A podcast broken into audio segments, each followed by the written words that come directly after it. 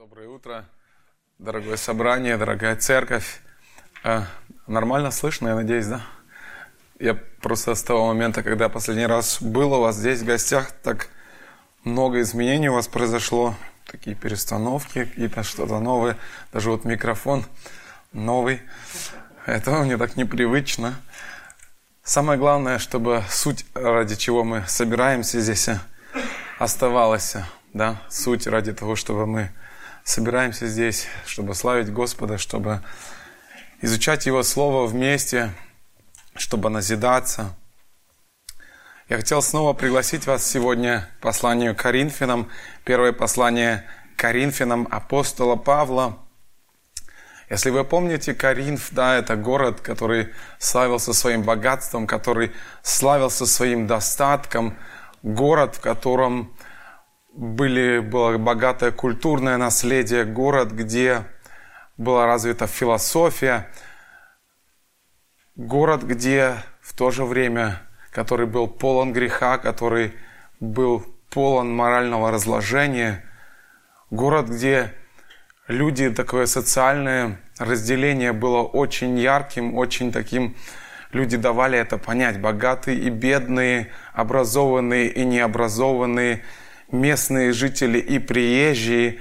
И вот это, все вот это окружало, это было средой, той средой, куда апостол Павел, будучи направлен Богом, был послан проповедовать Евангелие. Он пришел в этот город, в этот неоднозначный город, в этот такой разный. Проповедовал Евангелие, родилась церковь.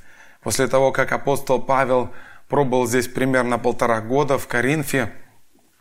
Он должен был отправиться дальше в другие города, проповедовать Евангелие, нести благую Божью весть. И вот, когда он был, находился там вдалеке, вдали от Коринфа, он получил известие о том, что церковь наполняет самое великое множество проблем. У них было очень много проблем, и послание Коринфянам, которые мы сегодня имеем, Бог так усмотрел, что мы можем читать эти ответы апостола Павла, которые он тогда, обращаясь в ответ на их проблемы, писал к ним. Сегодня мы имеем это благословение, что они у нас есть, записаны в Священном Писании. Мы можем научаться из них, быть наставляемы из них, обличаемы из них. Одна из проблем – о которой Павел пишет в своих посланиях Коринфянам, касается вечери Господней. Вечеря – это заповедь, которую Господь оставил для нас. Преломление, хлебопреломление, Евхаристия по-разному называют это событие, это заповедь. И вот наша церковь также имеет эту заповедь, исполняет эту заповедь, как правило, каждое первое воскресенье в месяце мы собой исполнить эту заповедь. И в Каринской церкви тоже было так, но, к сожалению, получилось таким образом, что форма у них осталась, а вот суть ушла. Осталась форма, а содержание не соответствовало. И получилось совсем не то, как Господь это задумывал. И мы хотели бы сегодня посмотреть на вот эти проблемы, которые были в Каринской церкви, посмотреть на принципы, которые мы можем взять для себя, для своей жизни. Этот отрывок, этот текст мы читаем, он ча- ча- чаще всего читается в церкви, на служении.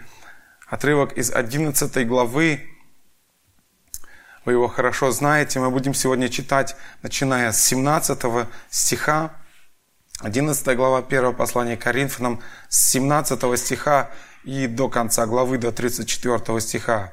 1 Коринфянам 11, 17, 34.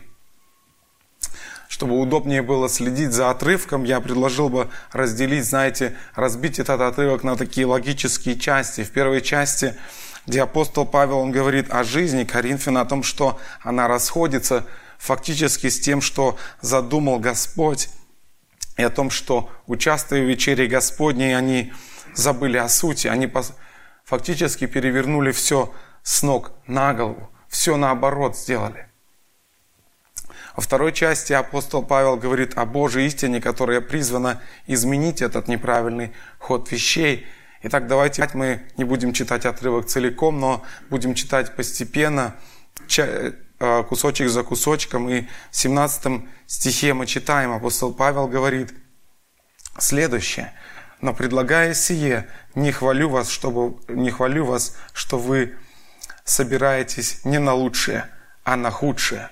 То есть апостол Павел выражает свое ошеломление, то, как церковь относится к вечере Господней. Он говорит о том, что это лучшее, то есть нечто особенное, нечто превосходное, то, что оставил Бог для церкви, где церковь может собираться и особым образом думать о пролитой крови Иисуса Христа, о Его распятом теле, о том, что Господь сделал лично для меня, о том, что Он сделал за мои грехи, пострадав. Это есть лучшее, апостол Павел говорит, что оставил Бог как подарок для церкви. Но так получилось, что вот это лучшее, на которое они должны были собираться, они его сделали так, что как будто собираются на нечто худшее. И Павел говорит, вот за это я вас не хвалю. То есть то, что Бог задумал как для того, чтобы объединять церковь, они превратили в то, что Бог, вернее, они превратили в то, что содействует не созиданию, а разрушению. И что же было именно не так? С 18 стиха апостол Павел пишет, «Ибо, во-первых, слышу, что когда вы собираетесь в церковь, между вами бывают разделения, чему отчасти и верю. Ибо надлежит быть и разномыслием между вами, дабы открылись между вами искусные.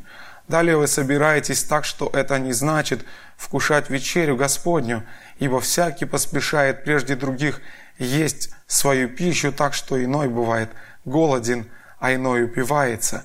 Разве у вас нет домов на то, чтобы есть и пить, или пренебрегаете церковь Божию и унижаете неимущих? Что сказать вам? Похвалить ли вас за это? Не похвалю.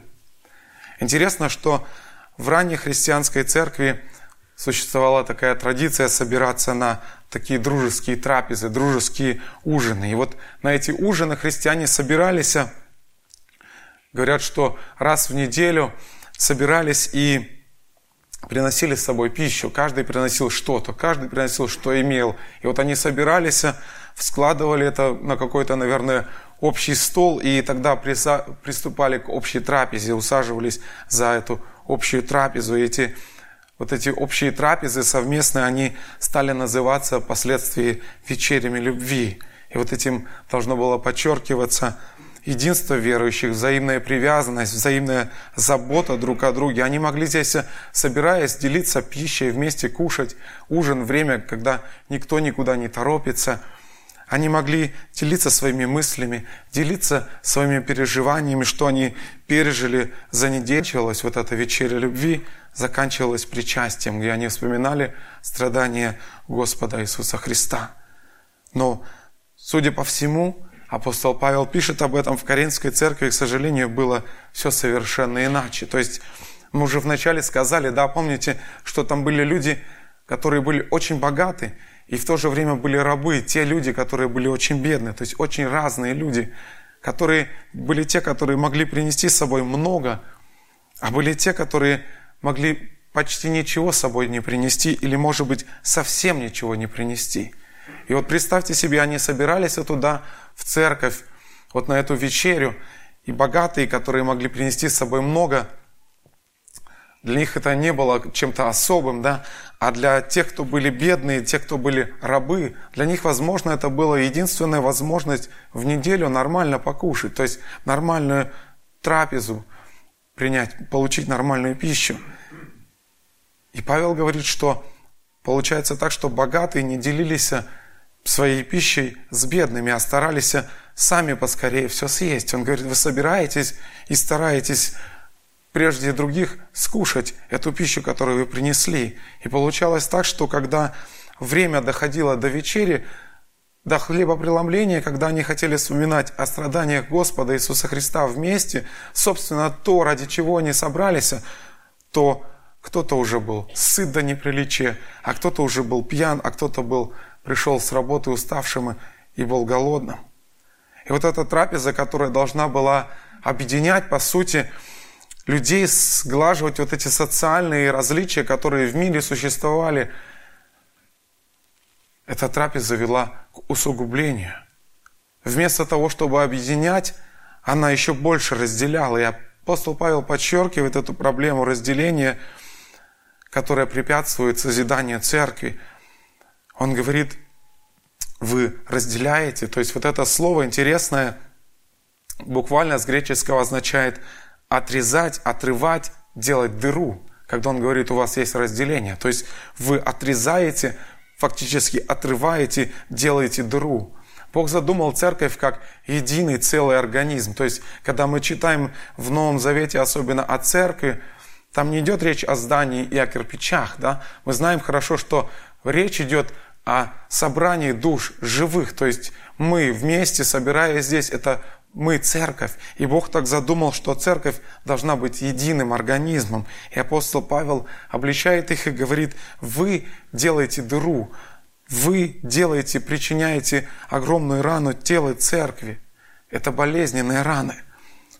И апостол Павел еще в самом начале послания говорил о разделениях, когда, помните, он обличал их и говорил, вы говорите, я Павлов, я Аполосов, я Кифин, я Христов. И оказалось так, что вот эти разделения с самого начала, они идут и сюда, они отражаются и здесь, на самом святом, когда церковь собирается вспоминать о страданиях Господа Иисуса Христа, они и здесь находят свое отражение. И получалось так, что верующие, собираясь в церковь, вместо того, чтобы проводить время в дружеском общении, вместо того, чтобы проводить время в богослужении, вместо того, чтобы проводить время служения друг другу, они проводили время в потворстве своим похотям.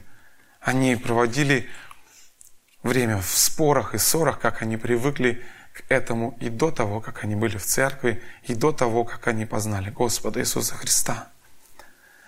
В 19 стихе апостол Павел добавляет очень интересную мысль. Он говорит, что даже и эту ситуацию, даже и этот негатив Бог способен использовать во благо. Он говорит, ибо надлежит быть разномыслием между вами, чтобы открылись искусные. Искусные – это буквально означает прошедшие испытания и с честью выдержавшие его. Это слово использовали, этот термин использовали по отношению к драгоценным металлам, когда расплавляли драгоценный металл, чтобы выделить из него все то, что к нему не относится, какие-то примеси, какую-то грязь, какую-то нечистоту. То есть апостол Павел говорит, ибо надлежит быть. То, то есть, другими словами, должно быть так, как есть. И Бог использует вот на фоне вот этой нечистоты, эту ситуацию, использует это для того, чтобы на фоне этого непослушания, на фоне этих раздоров, на фоне этих споров, на фоне этого пира эгоизма, чтобы выделить, чтобы проявились действительно люди, которые действительно преданы Господу. Те, которые действительно проявляют любовь и заботу к ближним, стремятся заботиться о ближних и таким образом стремятся заботиться и служить Господу. Помните, этот есть гимн такой, очень хороший христианский гимн, где поется «Чем ночь темнее, тем ярче звезды». Помните, да? Мне кажется, апостол Павел здесь вот нечто подобное, нечто такое подобную мысль хочет донести до нас. Да? То есть то, что чем сложнее ситуация, тем чем сильнее пресс, тем лучше мы можем выявить, что действительно в нас внутри, чего мы держимся, на чем мы стоим, к чему мы стремимся. Апостол Павел подчеркивает, с одной стороны, что разделение – это негатив для церкви, это боль для церкви, это раны для церкви, а с другой стороны он говорит, что Бог силен использовать даже проблемы, даже такую ситуацию, чтобы выделить тех, кто ему по-настоящему верен. Итак, это первая проблема, о которой Павел говорит здесь, проблема разделения, которая, собственно, идет по всему посланию. Вторая проблема, о которой он здесь говорит, это проблема потеря сути.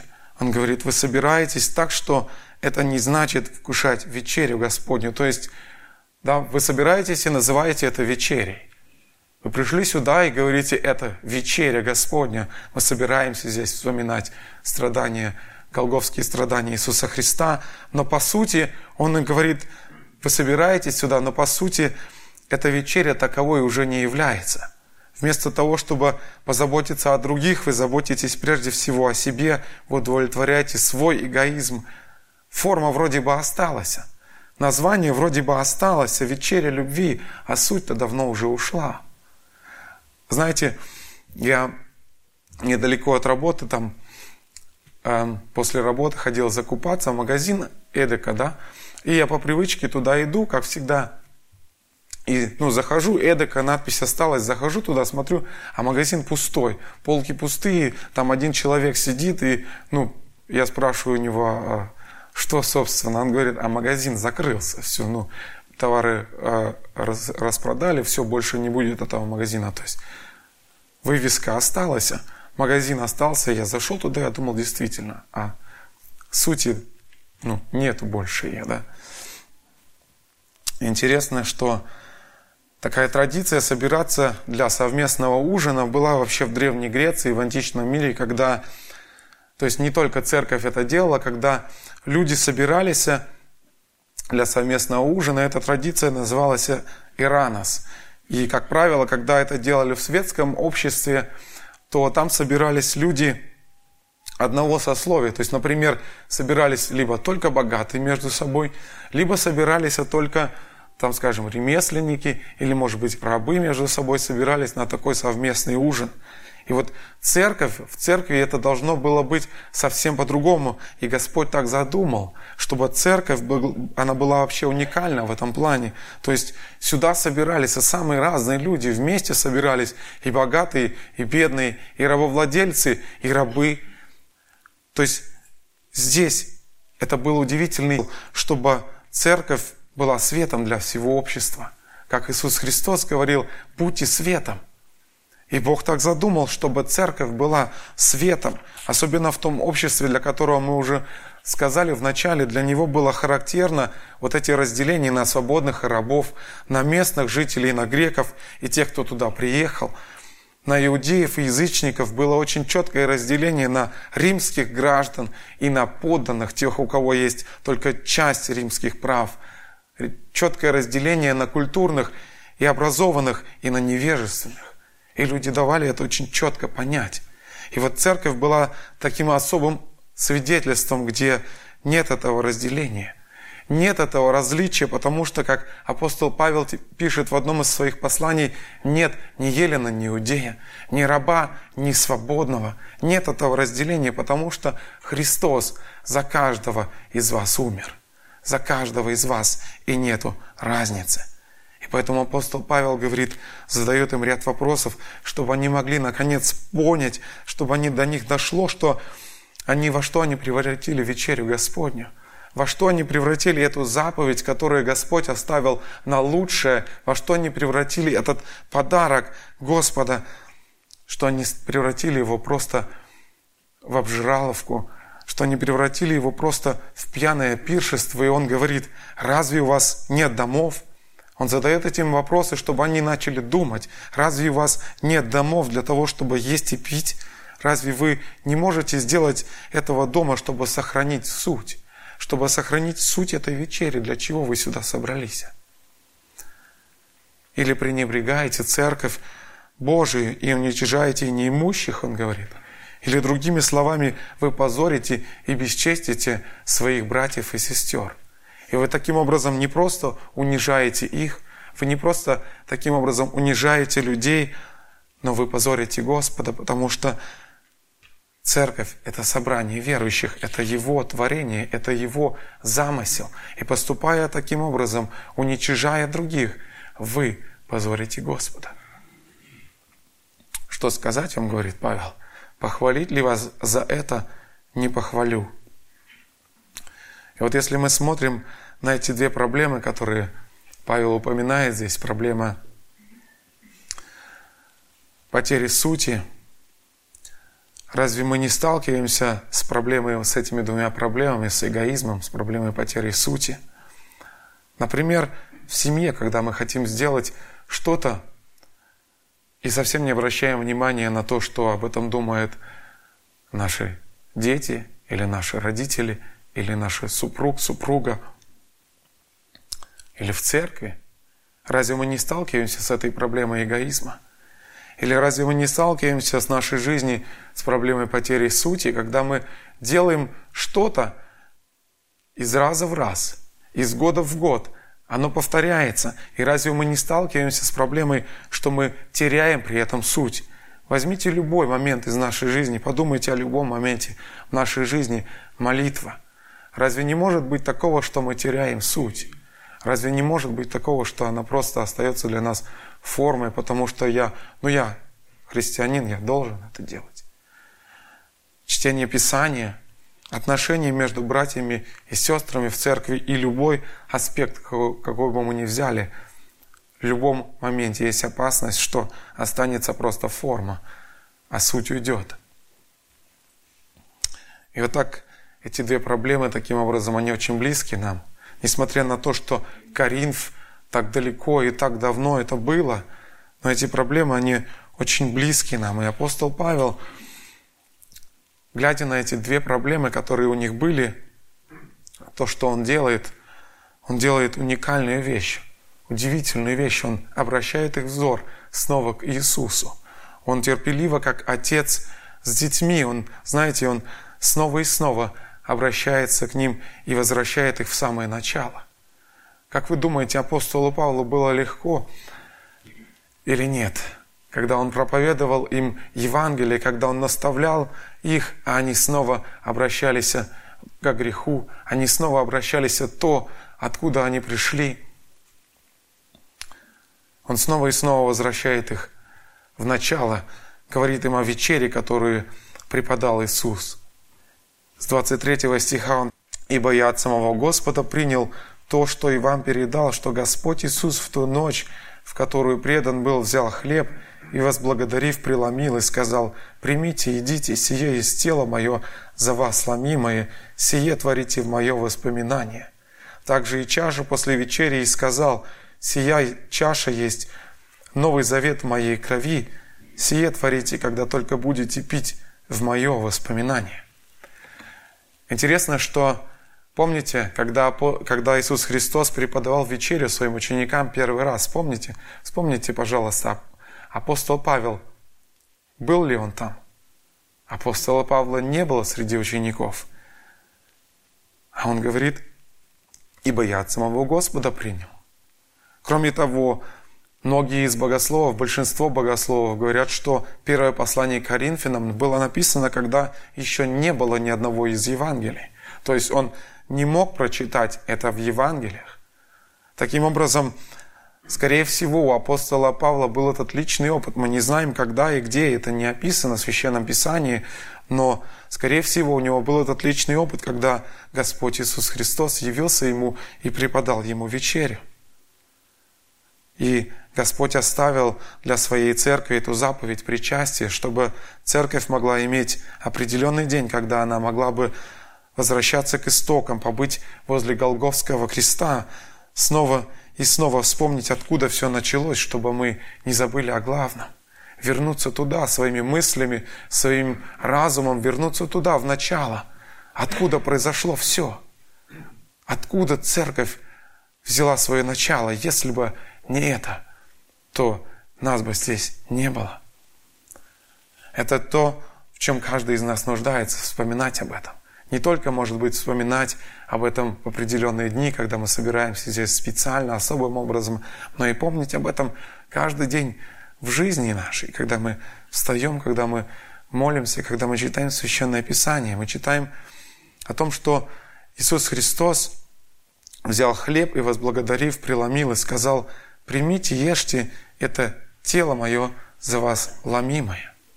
Представьте себе, Иисус Христос, Он, будучи там с учениками, в этой уютной комнате, в этой уютной горнице, Он понимает то, что будет с Ним происходить всего лишь через несколько часов. Он понимает, какие страдания, какие мучения Ему придется перенести.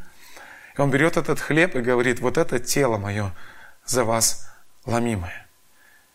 И он понимает, что это будет с его телом, оно будет мучимо, оно будет истязуемо, и он благодарит за это Отца.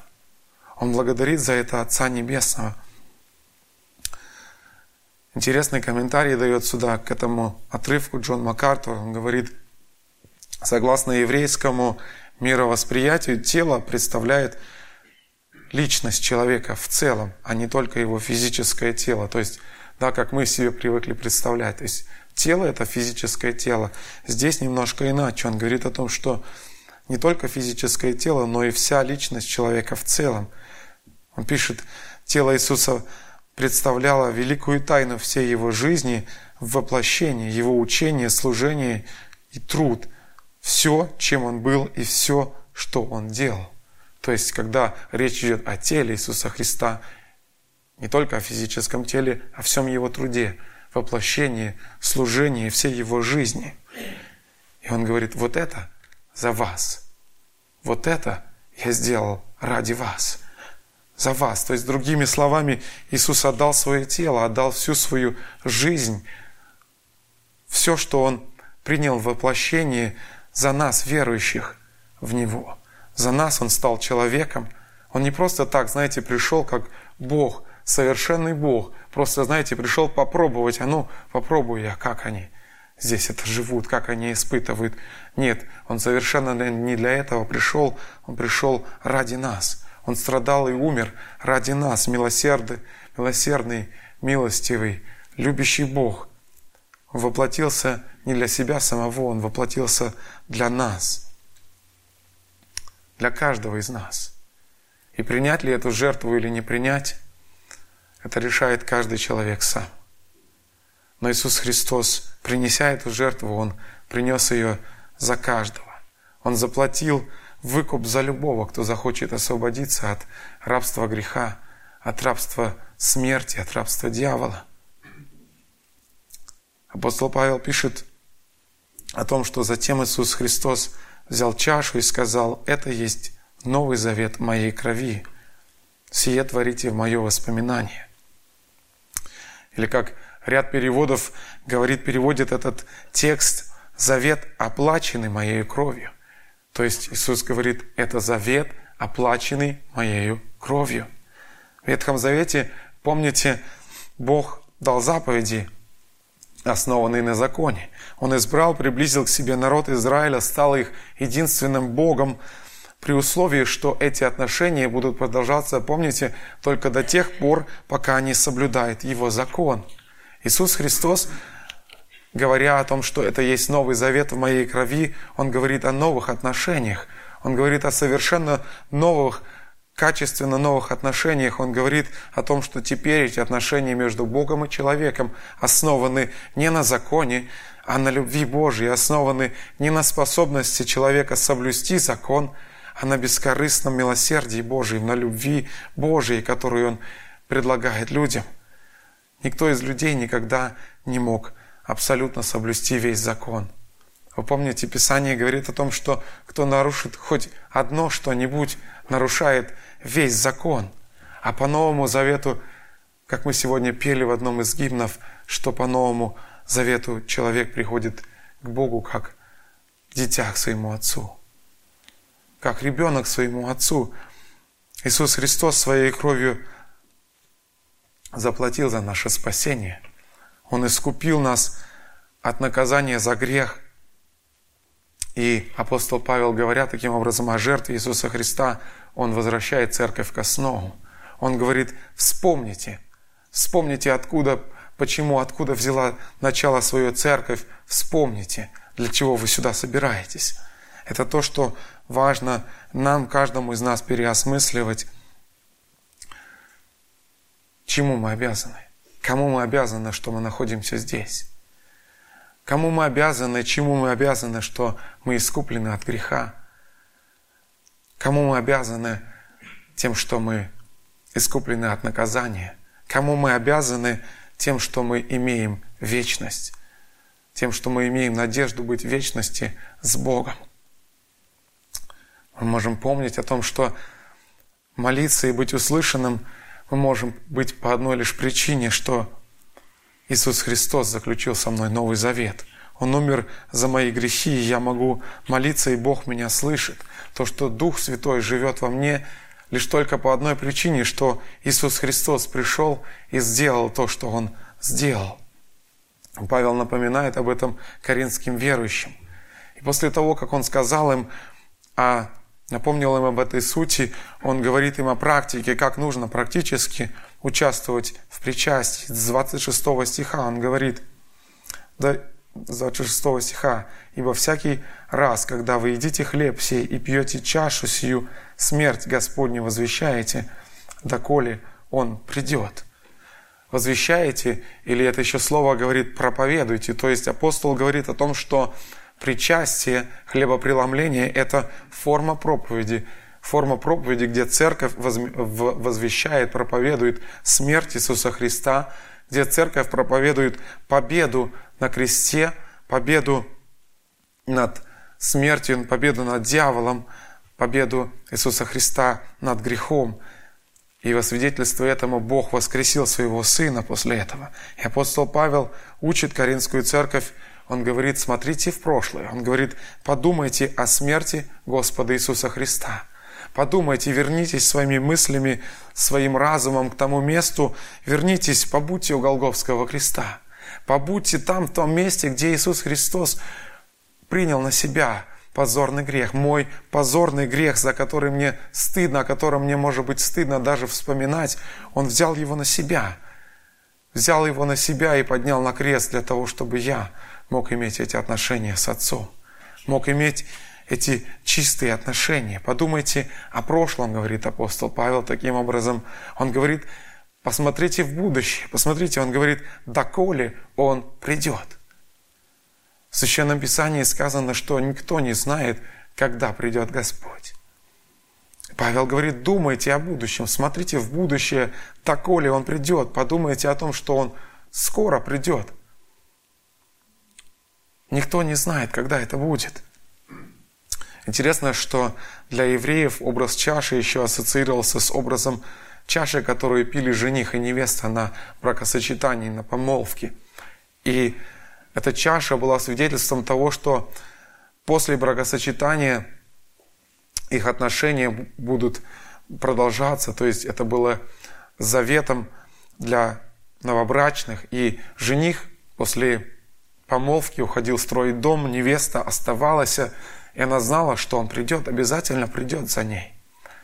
И вот, возможно, здесь используется тоже эта аналогия, когда ведь церковь сравнивается с невестой, а Господь говорит, а о нем сказано, что он жених. И, возможно, это использовано здесь аналогия, что Господь действительно обязательно придет за своей невестой, обязательно придет за своей церковью. Еще одно очень важное. Апостол Павел принимая участие в вечере, учит Каринскую церковь, учит нас смотреть в свое сердце. Он говорит с 27 стиха, «Посему, кто будет есть хлеб сей или пить чашу Господню недостойно, виновен будет против тела и крови Господней, да испытывает же себя человек, и таким образом пусть ест и пьет из чаши сей». Он говорит здесь, кто будет есть и пить недостойно. Иисус Христос пошел на крест, чтобы решить проблему греха, греха, который разделяет меня с Богом. И если во мне живет еще этот грех, если во мне есть еще этот грех, который я не осуждаю, которого я держусь, который я не исповедую, не, не, не спешу исповедовать пред Господом, который не спешу открыть перед Ним, который я не, не спешу наладить с Ним взаимоотношения, то в таком состоянии, приходя к вечере, я пренебрегаю Иисусом Христом. Я пренебрегаю Его трудом, я пренебрегаю Его жертвой. Таким образом, я становлюсь виновен против тела и крови Господней. И о таком человеке, который не осуждает свой грех, апостол Павел говорит, такой недостоин, такой ест и пьет осуждение себе. В 28 стихе Павел говорит, да испытывает же себя человек, и таким образом Пусть ест от хлеба и пьет от чаши. Интересно, смотрите, вначале как бы он говорит, кто будет есть и пить чашу Господню недостойно, виновен будет.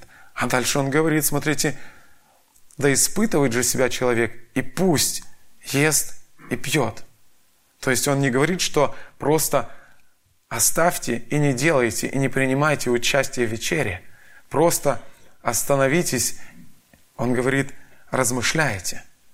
Не просто отказывайтесь, но поразмыслите, переоцените, позвольте Богу вас обличить и все-таки участвуйте, потому что это заповедь Господня. Павел говорит, от того многие из вас немощные, больны и немало умирают. То есть он говорит, если недостойно участвуете в вечере, обращаясь к Каринской церкви, он говорит, от того многие из вас больны, немощны и немало умирает. Мы не знаем конкретно, что было, каким образом это происходило, но, видимо, по, всей, по всему видно, что Бог уже свою церковь наказывал таким образом. То есть, возможно, то, что они пренебрегали достаточно часто вечере Его Сына, Он, то, что они сеяли в своей жизни, они уже и при жизни начали пожинать. Кто-то заболел, Возможно, были случаи с летальным исходом, как это было с Ананией и Сапфирой, когда они солгали Духу Святому. И поэтому апостол Павел говорит, чтобы избежать того, чтобы оказаться недостойным, он говорит о единственном средстве, которое возможно. Он говорит, если бы мы судили сами себя, то не были бы судимы. Судить самих себя значит распознавать, каковы мы, распознавать, что на самом деле, что в действительности – в нашей жизни происходит и чем нам следует быть. И для этого у нас есть все инструменты, у нас есть священное писание, у нас есть молитва, у нас есть в округе братья и сестры рядом с нами, которые могут обличить, и это наша обязанность говорить друг другу, чтобы мы могли распознавать, какие мы есть на самом деле.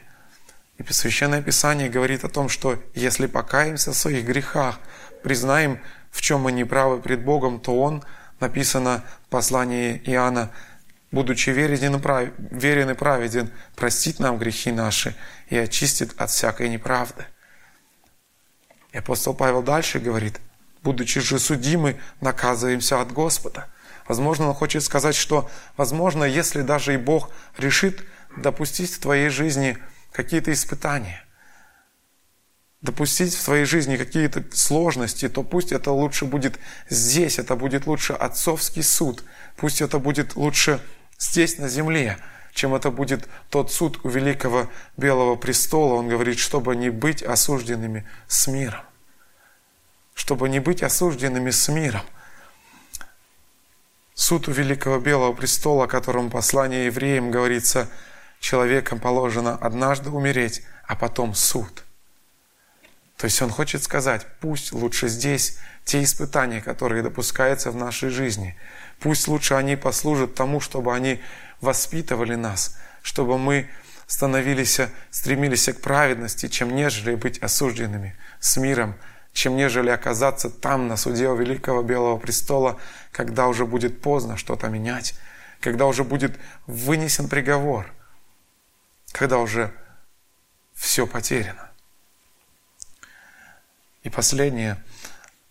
Оценивая эту ситуацию, смотря на эту ситуацию, в которой Каринская церковь находилась, этот пир эгоизма, эти разделения, потеря сути, апостол Павел напоминает им о том, что весь этот клубок проблем, все эти самые глубокие проблемы, которые, кажется, ну, невозможно решить их по-человечески, он им напоминает о том, что есть один – который может все это исправить.